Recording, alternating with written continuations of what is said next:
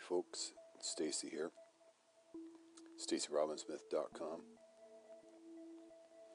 and I'm going to stick to something I can speak informedly about, rather unlike yesterday's podcast where I talked about Tampa Bay Lightning being in the Stanley Cup final. Dope. I'm going to pull my Canadian card. Don't even realize who's in the Stanley Cup final. Pretty embarrassing. But today, I was thinking about cars, and cars I've had, cars, vehicles I've had.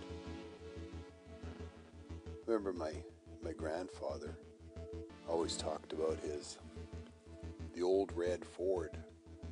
I'm not even sure what the old red Ford was, but he talked about that car like it was like the best car that was ever built. I guess it was a good car for him. Anyway, so I was thinking about the best cars I've ever had. Not necessarily the best, but cars that I had good times in. And one of the cars that I had a really good time with was my I had a 1964 GMC pickup truck called the Black Beauty at the Fleet side. I got it when I was 17 years old, and yeah, that was a classic. Holy smokes! What a rolling wreck. Looked good. Pretty fun. Yeah, that was a good one. You know, high school, bombing around in high school in that thing. Yeah, that was a good one. Another car that I had, vehicle I should say, that I had that I really liked was my 1987 YJ, a Jeep YJ. Everybody called the YJ the yuppie Jeep. But I'll tell you, I had a good time in that vehicle. Did a lot of driving in that thing. One time, me and my buddy and two girls, two women, we were kids back then, I guess.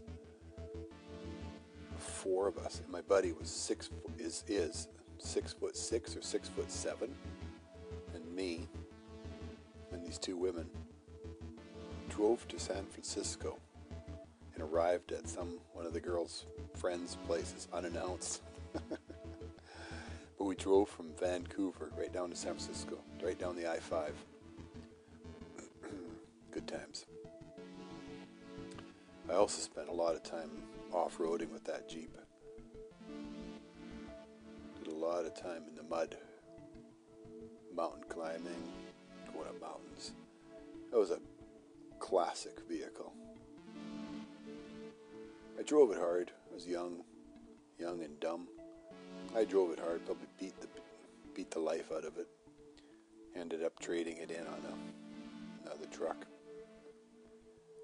But the Jeep YJ, the 87 Jeep YJ, that was a good one. Good times. And, believe it or not, probably my all-time favorite vehicle was I think it was a 1997, 96 or 97, Subaru Outback Wagon. That thing is just the bomb. I put something like 400,000 kilometers. I don't know what that is. I don't know what that is in miles. But I did so much driving in that vehicle. I was living in the interior of BC for much of the time that I had it, and I had to drive to work, and I would drive 90 kilometers to work and 90 kilometers home for a whole semester. That was a crazy one.